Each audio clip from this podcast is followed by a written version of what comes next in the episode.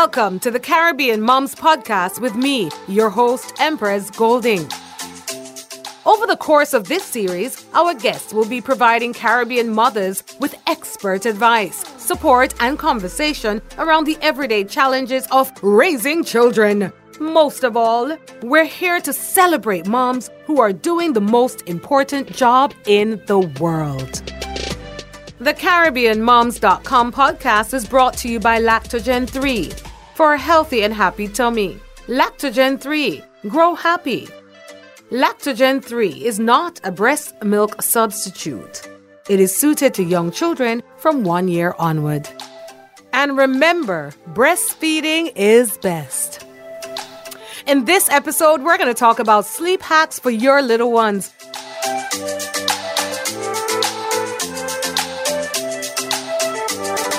So, today in this episode, we want to look at sleep with our sleep consultant expert, pediatric sleep consultant, Kristin Giefer. Welcome, Kristin. How are you? I'm good. Thank you so much for having me. Thank you so much for being here. Tell me about you. Are you a mom? So, yes, I'm a mom. I have two little girls. They're six and four. And from day one, I love my sleep, so I knew I had to get them to sleep. So they even could be interviewed now to tell you exactly what they need to do to get sleep. That's how bad I am. All right, so tell me what it was like for you when you, you know, you gave birth to your first daughter and what were the challenges you saw with sleep for mom and sleep for your children? So I grew up in Jamaica. So I know my family has always really valued sleep. You know, they're like, go take a nap, go lay down, go rest. Like it's very important versus, you know, in America, everyone's go, go, go, go, go. And they think you're lazy if you're lying down for a minute. So I knew that I was going to instill that in my children. So from pregnancy with the first one, I bought all the books and I'm in the bed with my belly reading to my husband every night, making sure we're on the same page. This is what we're going to implement and we have to do this. And do you understand? It's all based on science now and, and on and on and on. And you know, all the generations behind us are all like, that's craziness. You know, the child will just sleep. Don't worry about it. And I understood that it was a science. So I gave birth to my first one and I instilled it from day one.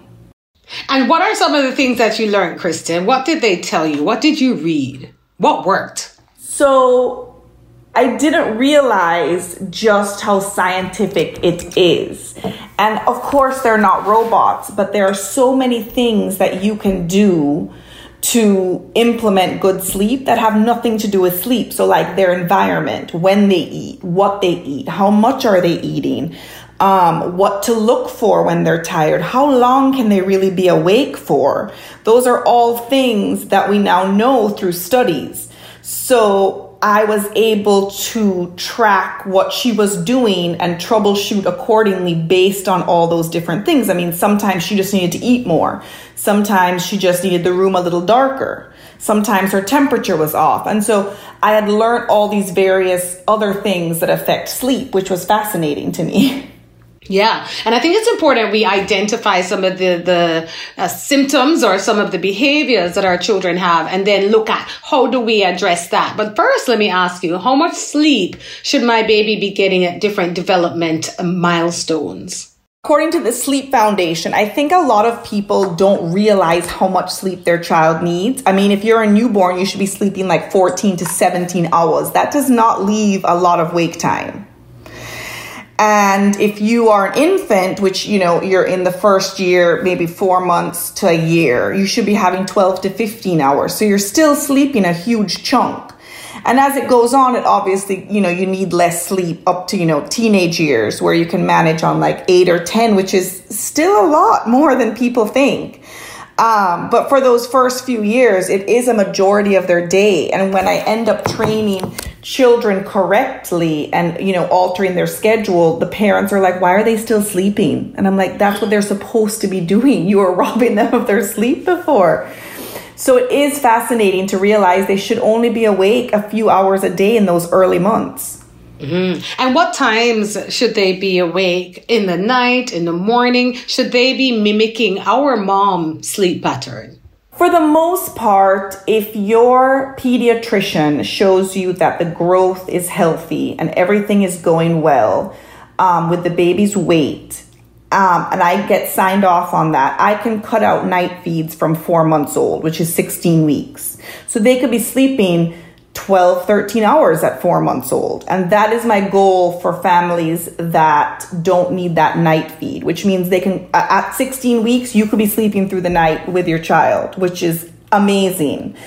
Um, but if the pediatrician, you know, thinks still thinks there needs to be feeds, then I coordinate their night sleep during certain intervals of, you know, at six hours after last feed, they can eat Five hours after that, they can eat again. So it's also orchestrated on a time routine. But for the most part, the night sleep can be achieved very if you you know factor in all the things that they need you can get back to your normal sleep patterns quickly all right. What are you seeing with some of the moms that you have trained as it relates to, you know, the baby's behavior? What are the moms saying? And then take me through the process of you actually training these babies to sleep. Okay. So a lot of the mothers are tired because you can do it for so long, you know, until your body is kind of like I just can't anymore and you're crying and you're feeling depressed and you're feeling defeated.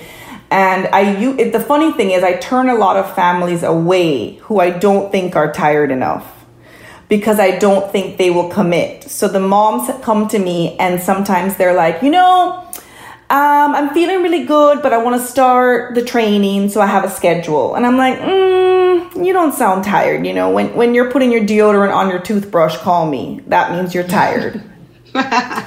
um, so they come crawling back, you know, oh my gosh, I'm so ready, I can't manage. And I'm like, now you're ready. So a lot of the moms um, call, who call me or email or reach out are are at the, the brink, like they're rock bottom, and that's when I will let them commit because I know that they're going to do it versus the ones that are having an easygoing time. So I wait to really hear them say, Kristin, I can't manage. Life has become unmanageable. Because then I know they have the will to work. And the process, so for instance, I was in Jamaica two weeks ago with a client. And I she had an in-home package. So she wanted me actually there because she was nervous and she, you know, she wanted the guidance. So I came to her home and stayed with her.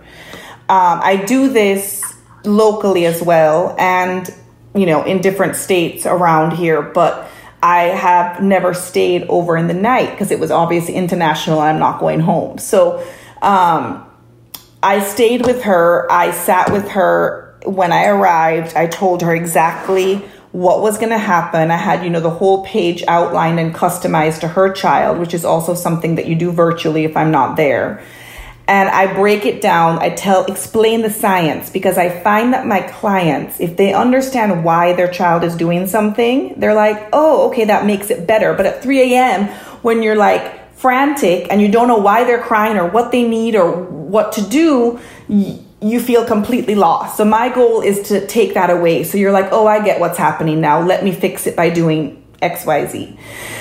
So I was there with her and we did everything together and I would instruct her now do this. Oh, that didn't work. Now do this, which is also what I do virtually to all my clients. So I'm there with you holding your hand. My specialty is live coaching. So I, you know, bring the phone with me everywhere. So if I teach you in real time, you will learn and you'll have results faster. So that's why um, having a coach is, you know, you can have a trainer that you can work out by yourself. If you need a sleep coach, you just get the results a little quicker and, you know, you're more on task. So I talk everyone through what will happen if they're ready to commit. We commit. I customize an entire plan for them. And then we, based on what package they purchase, they get a certain amount of time with me and I am there. They say, baby woke up, baby's doing this. And I say, okay, now do this, do this in real time. So it's fantastic. And I love the connections because I have them, you know, coming back to say, well, now it's three months has passed and baby's doing this. And I'm there to say, okay, now you do this. So it's kind of like a lifelong friendship. And I've built some great ones. So I love it. I love the whole process, beginning to end. I love what you said, life coaching, because I, I, always say a successful athlete has a coach. So if you want to be a successful mom and sleep better and have your child sleep better, yeah, then a always coach think is of important. it like a trainer. I'm always like, yeah. well, you can work out by yourself, but if the trainer is telling you exactly what to do for you, then you know, customized to you, yeah, well, let's look at some sleep tips for babies. Um, let's talk first about swaddling because when I had my child and I watched my son who had a child before me, and swaddling was very important for them, and their baby slept swaddled, and mine was like, "Get this thing off of me! Get this thing off of me!" So babies are different, but let's look at swaddling as a technique that many persons speak of as the best way to get the newborn to sleep. What say you? So, what I have to admit is the cultural difference I have seen um, in different countries versus America with the swaddling. And so, a lot of my Jamaican clients, they always call me and tell me they don't like the swaddle. And I'm like, did they tell you that? Because you know, they were just tucked in your belly very, very tightly and they were fine. So they love the swaddle. And my my tip is if they're breaking out of it, that is when they need it the most because their Moro reflex, which is the startle reflex, um, doesn't go away till five, six months. So your baby is going to be waking themselves up when you could have just swaddled it tighter to keep them in. So no baby wants to come out of a womb and be starfished on the crib and spread out. It just doesn't feel natural to them. Swaddling for myself was particularly hard because of those reasons. They, my baby loved to have one hand by the face and, and everything. And, I, I, you know, they would wake up in the night and I would go in and they'd be out of the swaddle. And I was like, that's because I didn't swaddle tight enough. If I would have done that, they wouldn't have woken because of the startle. So I found this great blanket called the Miracle Blanket, and it's on Amazon. And I recommend it to every client I have because it makes it kind of dummy proof. You can figure out how to do it, and it keeps them like a burrito. There's just no way they can come out. And using that alone has helped so many families who are struggling with the baby waking up constantly and saying they don't like the swaddle. And I'm like, well, now you're doing it right. And you notice a change in the sleep because it is scary to them. It's like us when we dream and feel like we're falling. Yeah. That's what they have constantly. So unless they're in a little straitjacket, for lack of a better word, they're they're gonna wake up. That's just another thing that you want. You know, there's a checklist: do this, this, this, this, this to get them to sleep. One of them is if you can X out that Moro reflex, do it. That's one less thing you have to worry about. So I always insist that people spend the time to learn how to swaddle or get a blanket like that that does it for you. That's interesting uh, because even the Caribbean, a lot of our countries are hot and some people have babies and they don't, they have really hot environments. And a lot of my Jamaican clients, like they love the stomach sleeping, which gives me a heart attack and What's that? The baby's lying on their stomach. Let's yes, look at that. Yes. Mm-hmm. So a lot of my Jamaican clients do that to me, and it's funny because when they call me, they they kind of are like, ah, so I have to tell you, and I'm like, yes, because you know studies have shown that's obviously not what you're supposed to do until they can go on there themselves.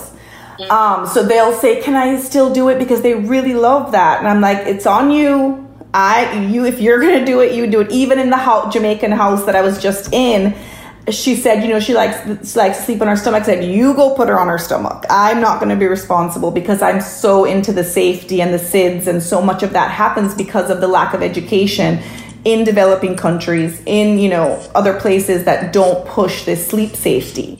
Let's pick up on the swaddle um, and the type of material you recommend. And then I really want to talk for a minute about sleeping on the stomach and the fact that it has been proven that it, it can be very unsafe as a sleeping position for children. So for the swaddling in, in uh, countries that have a, a um, you know, a hotter temperature, temperature, what should the material be?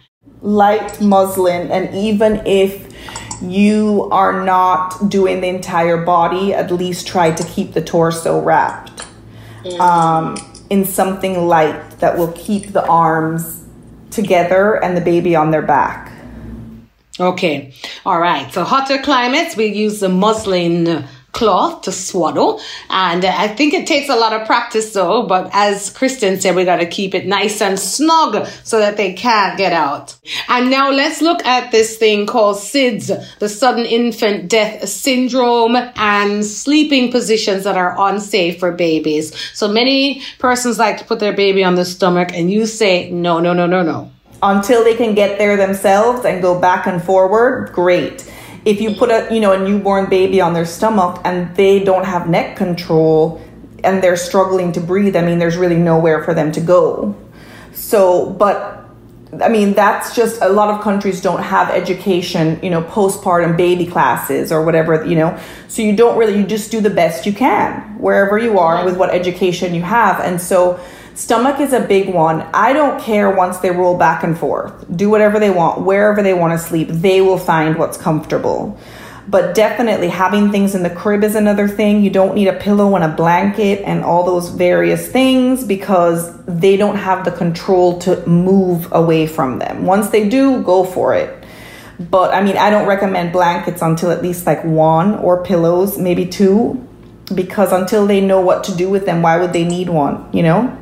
Mm, excellent advice there. So we're going to keep our babies on their backs.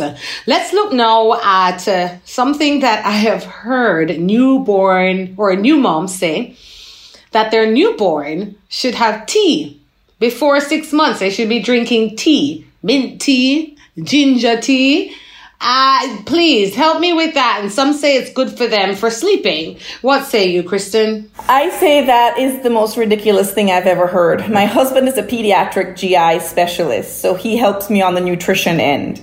They don't need anything. They need their milk, and that is it. Do not give them a bottle of water. They do not need it especially Jamaicans, I know my mother did it to me, gave me a bottle of ice water when I was little to drink water. And my husband says it has zero nutritional value.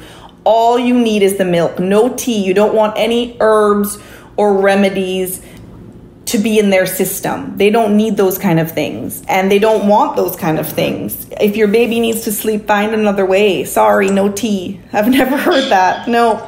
I've heard that one. Okay, no tea for the baby, especially before uh, they're six months. All right. So what about this routine now? Like, what what what does a typical routine look like for a child to have the 14 to 17 hours of sleep that they need that they need are we supposed to be following the clock that we use 6 a.m is wake up uh, 6 o'clock is bedtime how does it work for a newborn so, for not only newborns, but for children up to maybe two, you never go by the clock.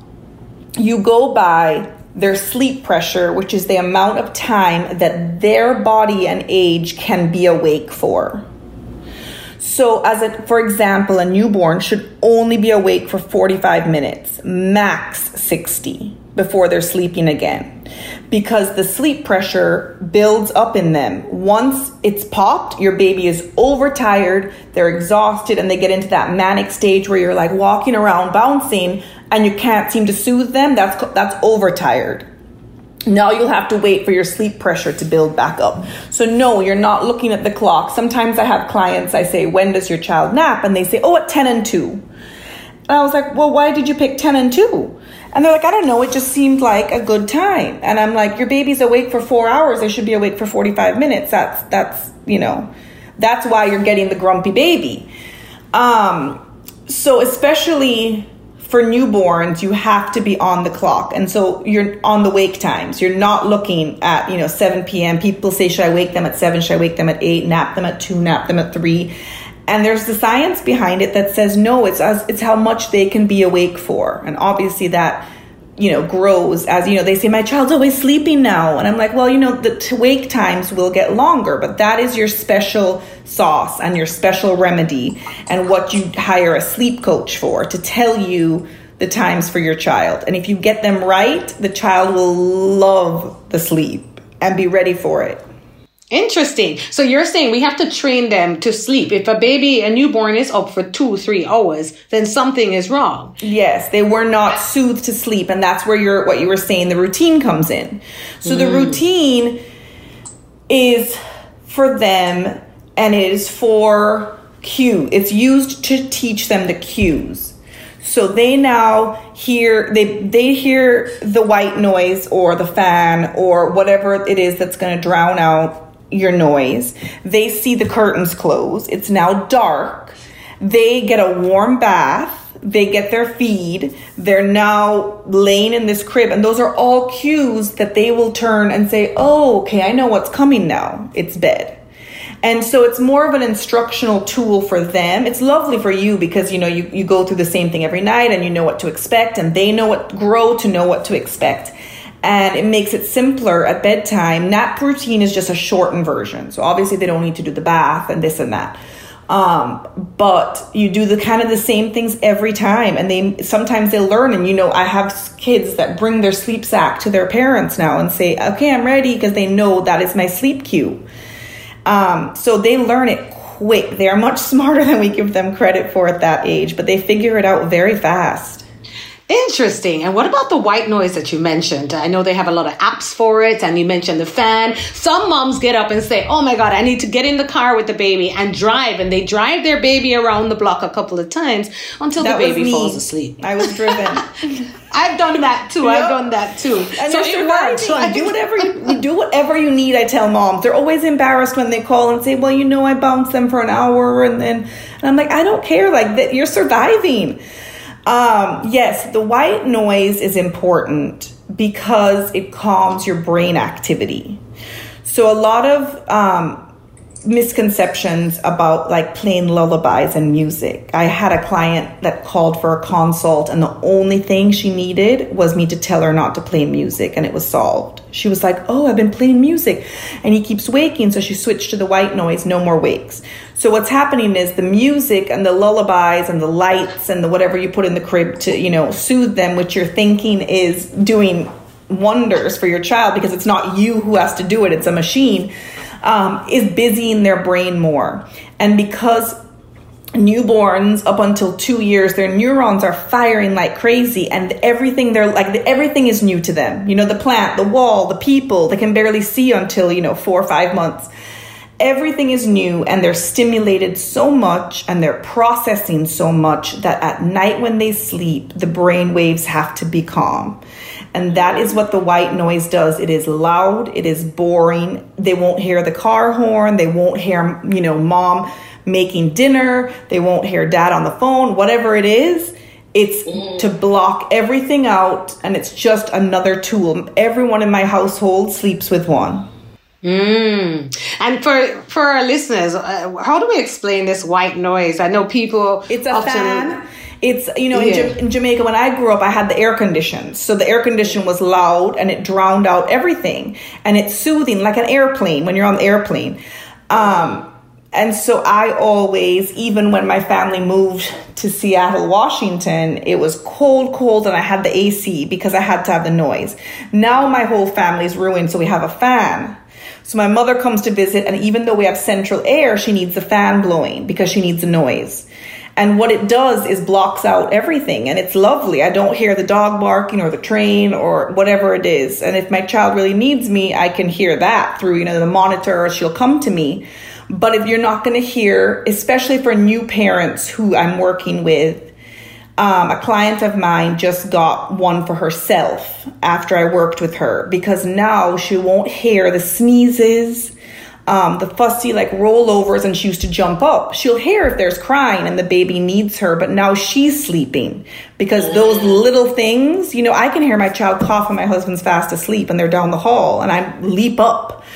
So it, with moms, you're just attuned to everything. So the white noise is used to just block out all the busyness and calm your brain. And it's very helpful. Even people, there was a study that showed in offices, they use it now.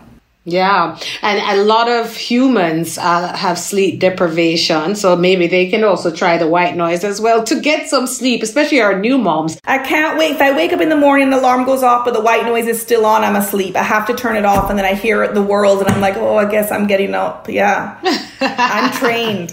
Ah, you are trained, and more moms need to try it out. I, I definitely agree. So it's that one big static sound. It kind of contains like all frequencies. There's lots of um, ones on the market. But there's one in specific which is like on my website and my instagram that i that i partner have partnered with and they have a real fan inside the machine. So you're actually listening to the fan not like a mechanical noise.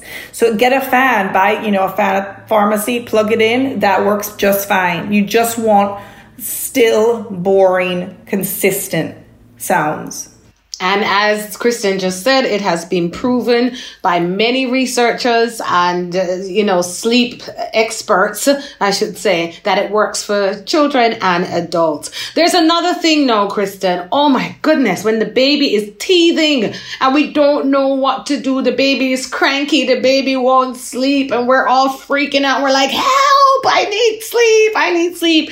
What do we do to help our baby who is teething and not sleeping. So I tell everybody teething is the enemy of sleep. It is the worst, teething and sickness. And so I I have to tell my clients to give yourself grace because your child isn't a robot just like we aren't. You know, we have good nights, bad nights. We're like, "Oh, we slept great. Oh, that was awful." Um, and I tell them 80% of the time if they do what we want them to do, we're winning. 20% of the time, there's room for shots and developmental milestones and sickness and teeth. And when it comes to those things, what I tell my clients if they have a slept, you know, if their child is already sleep trained, then they know the skill. And when a time comes like that where the teeth are coming in, you need the child to sleep no matter what. So I say all bets are off if you if they need to sleep on you in the rocking chair if they need to sleep in the car if you need if it's like you know a two year old and you need to sleep in the bed next to them i say do it because getting the sleep is so important because if you don't keep up with the sleep you now have a teething and overtired child And it's better to fight through the three to five days of the tooth hurting and getting them to sleep. So at least you're not really pushing them to the edge and just suck it up and say, all right, you can sleep on me in the rocking chair, then I'll lay you down. And whatever you have to do, I say all bets are off for that. And people fear that because the child has done so well and learned the skill um, on self soothing. They always think they're going to unlearn it and I say no because what you have given them is the gift of sleep and they learn their body loves it. And yeah. so once it comes back and they don't have the pain and they're going to want to go back in their bed and they're going to want to do their good naps and their good night sleep. So I just have to tell parents, give yourself grace, suck it up for the time it's there. Once it's done, you'll bounce right back.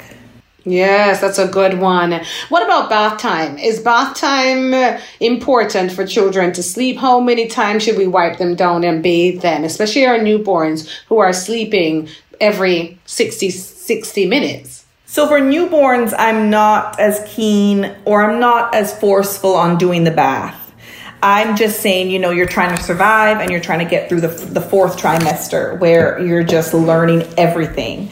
Um, so baths are great if you have time, especially before bed. I know Jamaicans love to have like two or three baths in the day. I'm like, she's bathing again. They're like, yeah, we bathe all the time.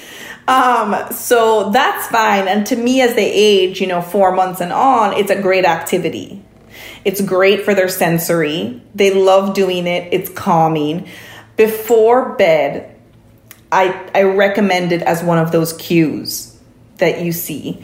Uh, that I was mentioning earlier that um, you know the lights are now off. We're going to our bath. We've got our milk. We've done all these different cues, and so I see it as just another cue for the baby. Of course, it's important for cleanliness as they age, and the milk is all down the neck, and they're sweaty, and all this. Um, so it is important for cleanliness, but I also think it's a great cue. And in the bedtime routine that I made, bath is in there. It starts with a feed, which most people think it should end with because Jamaicans especially love to top up and give the baby milk and put them to bed because they let sleep with a full belly. But that's you should be doing that completely opposite. The feed should come when they wake up, not when they go to bed. And then the bath falls in there, and then write you know stories, prayers, songs, whatever you need to do, and then you leave them. Ah, what about if, um, I was going to ask you about the light in the room. You know, so, yeah, sometimes we're in we're in environments where the television is on, and as you mentioned earlier, no devices. I mean, we need to keep the room quiet, preferably a white noise. But what about light and sleep, especially in the day for our newborns? Okay, so I don't want to bore you with the science of it, but I love the science. You can bore us. We need okay. the science. Yes, we love the science. So, um, in the early, early newborn days, you have to teach them day from night. Their circadian rhythm is not developed. So they're not gonna, you can't just do what you do and expect them to know day from night. You know, I have clients that are like, my baby's awake all night and asleep in the day. And I'm like, uh oh, like we gotta reverse. Um, and so that's just what happens because those new mothers are so desperate just for them to sleep. So they're like, oh, thank God they're asleep. I don't care when it is, I don't care where it is, just sleep. Um, so, what happens in a child and in us as well is between the hours of 3 p.m. to about 6 p.m., our body starts creating melatonin. And this is after you have now trained your child, at least fix the day to night confusion. And they will start producing their melatonin at the same time we do, which is the hormone that makes us want to sleep. Now, light when we our eyes are open and we interact and we are stimulated by any light. Cortisol is produced and that's the hormone that wakes you up. So if your baby is sleeping soundly and they roll over at the end of their sleep cycle and they open their eyes just you know to roll over like we do in bed and they see the light it will start immediately producing cortisol which means their melatonin is being knocked out so the light won't wake them if they're asleep, but if they happen to wake and roll and see it, then you're in trouble. So a lot of people can get away with sleeping uh, with babies sleeping in the light, and that's great because they've learned to love sleep and it's fine, and they can connect the cycles of their sleep without waking up. So they don't need to see it, they'll sleep through it. But for the most part, I tell parents, even like my children have black garbage bags taped on their window upstairs. Mm. underneath their curtains so no one knows that. But if they were to open them it would just it would be amazing. It's just black. Um, because i don't want to risk it. I want them to wake when i wake them. So they're pretty good. They have their circadian rhythm down, but I tell clients who think it's dark, and I don't care if you have blackout garbage bags for the rest of your life or just for the process of sleep training. You can do either. But when you're trying to teach them and build their circadian rhythm, you have to help them with darkness and light.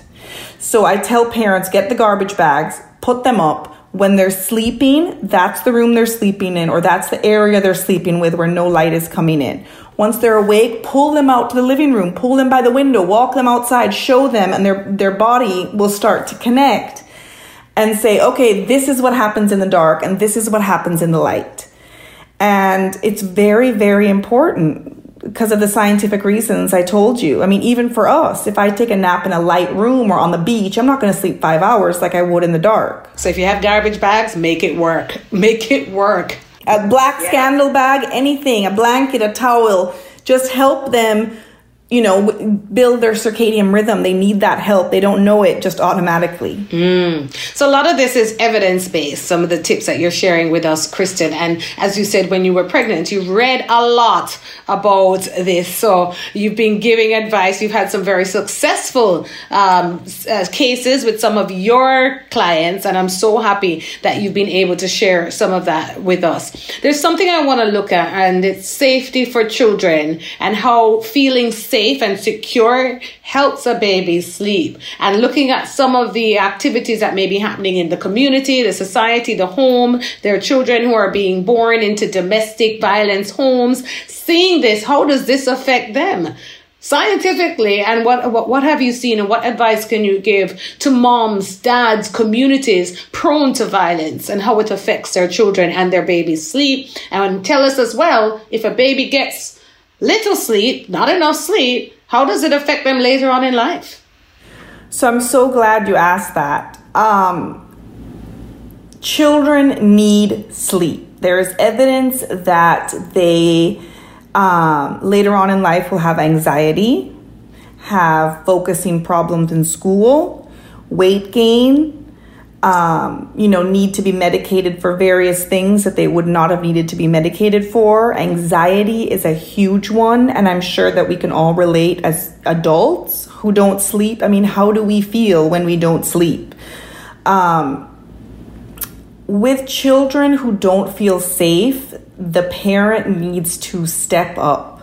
Like, the training process needs to be a hand holding event so if I was to work with a client who I felt the child didn't feel safe, um, I would have the parent have a much more hands on or the caregiver um, role because children know. And a lot of parents think that if they leave their baby to just cry, that it's like, you know, it's abandoning. And I want to say that it will not scar them for the rest of their life, but that is not the way to do it. What you need to build in your child is the reassurance that you will always come back. And that is the goal of my method that I use when I work with families. Um, you have to be as present as humanly possible, even through the sleep training. So, if there was a plan that I wrote for a family um, that had little intervention, in the situation that you just described, I would have much more intervention. I would have, you know, them physically there, emotionally there, because all children need is reassurance to feel safe. If you're gone for 20 minutes, great, but you always have to come back. And reassurance is the key trick to sleep training because once they feel safe and they're warm and they're fed and they ha- their needs are met, they have very few needs. We just need to meet them um, they will be fine, um, especially in the sleeping environment. But definitely for for families like that that don't have you know as much safety you know in the community and stuff like that the parents are going to need to be as present as possible because until the age of 2 your child thinks that they're another limb on you it's only when they start becoming two, and that's why they kind of call it the terrible twos because they're like fighting you back and saying no. And that's when they realize they're their own person around that age, 18 months to two. So until then, they think they're like an arm and leg. They're supposed to be with you. So that's why it's so important to make sure that you're present day and night. And that's what I would have to, you know, consult with whoever that family is to figure out how they can be most present because that's the number one thing. It has to be you, it has to be the caretaker. Mm-hmm, mm-hmm. And uh, let's look at one more thing that everybody tries, and I was very deliberate and intentional with my second one that I was not going to let that pacifier take over my life and your life. Some people wouldn't call it the dummy in some countries, the suck suck. Every time I talk to someone, I'm like, wait, what is that? And they're like, oh, it's a soother. It's the soother. Yes, the a soother. Something. There's so many names for it. I so grew up saying soother, so it's so funny when they have all these different names for it. Yeah, so until so the age tell of, me now. Yeah, so in, until six months old, a child has an insatiable need to suck. So if they are sucking their hand, people say, "Oh, they're hungry," or they're sucking your shoulder, or they're biting your shirt. It doesn't mean they're hungry. They have to suck. It, they cannot help it. So I gave my child a pacifier as she came out.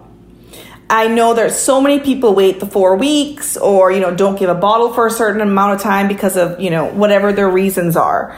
Um, and that's fine. Everybody do you. But according to my research and my studies and my certification and my professional opinion, I don't mind a soother if they can do it themselves. So, for instance, the client I was just with in Jamaica, the baby cannot sleep without a pacifier, but the baby cannot put it in herself. So every time we were working on the program, we would have to go in and put the pacifier back in. And that is called a sleep crutch. A sleep crutch is something that the baby needs that she cannot or he cannot re- do himself. So I don't mind a pacifier. Don't do what I did and wait till three to break it because they can speak and they are angry. Yes, that is what I meant. Like mine, I had to throw them all away. This kid, my firstborn, was going crazy for the pacifier. I think two, and I was like, no, this is it. And when you can't find it, they throw the tantrums, and I'm just like, this is it, day and night. I'm done. So I had to just throw it out. Yes, that's when it becomes a you problem, and you don't want to deal with it. My mother told me at one that the rat ate it, and I, I guess I just moved on um, which I think is kind of the sweet spot at one because you can you know take them to get a stuffy, get something else to replace it. Oh, so and so had a new baby. Let's give them your pacifier. You know, there's different tricks that they're still in that sweet spot at one years old. I have people who call me at like two or three and they're like, my baby's fighting me. I'm like, yeah, it's just something you're going to have to do. And it's hard for a lot of new parents because you don't understand that this is the least of your problems. They're going to fight you on things as they age and grow. This is your first battle. So, you know, gear up for it. But it does become a you problem when they're older. Right, but you're saying that for some children, it can the suck suck, the, the soother, the pacifier, the dummy, whatever it's called, where you are listening right now, listeners, it can be used as a sleep aid, right? Yes, because it's a, it is something that they can recreate themselves. So that, for instance, the baby that I said we had to keep going in and putting it in. After our time together, we had two, three days together by day three, she had figured out how to roll back to front and how to put the pacifier in because if she wanted it bad enough, she was going to figure it out. And we watched her try and put it in backwards and everything and and then we would have to go in and help and intervene. Um, and so when she did it great. I don't care. She can have it then. At one maybe at one when she's still young enough to not fight you as much um, i would get rid of it and you know replace it with a stuffy or some lovey or something else that she can hold that's tangible um, but if she can figure it out, great. I had another client who was like, I can't, I have to give it to them. I have to give it to them. And I was like, okay, you go, go ahead. I'm not going to fight you on it, but just know that you'll be doing that four or five times a night. Mm-hmm. Mm-hmm. And, and I think final thing, Kristin, one thing that bothers a lot of moms and something that we've recognized is that a lot of babies suck their thumb or their fingers, as you said. They, it is a natural thing for them to do, but it does help a lot of them to sleep better with less uh, night wakings. When I talk about sleep crutches, um, things like rocking, sucking the thumb, swaying, driving, strollering, walking, whatever you want to do, um, that's great. Um, until you know they need to recreate it and they can't, and that's what happens with sleep crutches in general it's like us falling asleep in our bed as an adult and waking up on the bathroom floor. And that's imagine how startling that would be. That is what they are going through when they fell asleep in the stroller and woke up in the bed. That's why they're mm. they're screaming because they don't they don't know how they got there. That's why putting them down and having them fall asleep on their own once they wake, they roll over and they're like, "Oh, I know where I am. This is great." I'll go back to bed. But yes, the sleep crutches are hard to break. The sooner you break them, the better. The hardest one is food.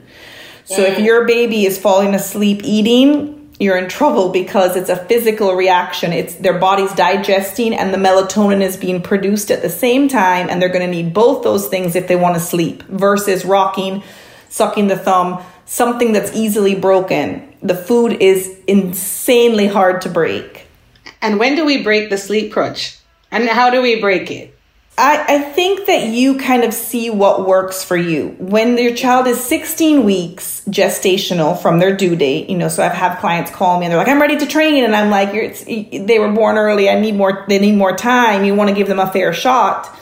Um, that's when we break them is when we when we train they are now cognitively able to self-soothe themselves and so what you're going to do in the process is teach them to self-soothe so they're going to figure out what they need to fall asleep on their own without intervention. That is the job to put them down anywhere and have them fall asleep. I love this. All right, final advice now to all of our moms listening right now to help them sleep better and their babies sleep better. Uh, let's look, take a look at some of your nuggets now. Give them a reminder of how to get sleep, and mom needs to sleep too. We must make sure our moms understand they need to rest as well. So my number one piece of advice that I tell everyone is progress, not perfection. You need to celebrate all of your wins, even if they're small. People feel defeated because they had a great first nap and then baby did not nap the second nap and then the third nap was good and they just feel like nothing's working. And you need to celebrate that this is a long road. Stay committed and you celebrate every win. I have families who feel so defeated because one night they slept all night, one night they woke up and it's just all gone. And I'm like, that's not how it works. We're humans. So, progress, not perfection. The second thing, nugget, I say, is to give yourself grace and to ask for help because we cannot do it alone especially having a first child probably harder even having your second child and you know doing this alone. And that's why i'm here. That's why you have your village. That's why you know people want to help. You just have to ask. Don't think you can do it all alone because once you get the help you need you will have those pockets of rest that you need to you know you can't pour from an empty well.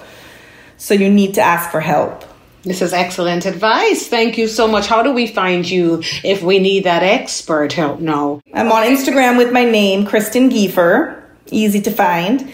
And my website is the same, kristingiefer.com. And it has wonderful information that's free, blog posts, guides, everything that you need under the sun because, you know, that's, I need to get you to a good place. That's my job.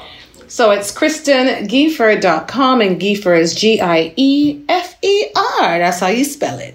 Got it. All right, mommy. Well, enjoy mothering, and I think it's always important to ask a couple couple of things. What has been the hardest part of being a mom? Even though you have all of the data, you have the skill set, you have the experience as a pediatric sleep mom. I should say expert pediatric sleep consultant. What has been the hardest part for you? And what is the biggest personal lesson that you have learned as a mom? Wow. Um, I know, right? loaded. loaded question. The hardest part is probably I struggle with my patience. So when I was a teacher, I knew they were going home at the end of the day, so I could do it these guys are here all year long. So I struggle in especially expecting a lot of things from them that they can't give. And I find that, you know, I say, do this, do that, do that. And they're like, I can't, I can't manage. And you kind of forget that they're little and I have to remind myself, I'm like, they're such big girls, you know, they're they're going to school and they're this and they're that, and they're little still. They're so little. And I tell that to clients who are like, why aren't they doing this? And I'm like, they're five months old.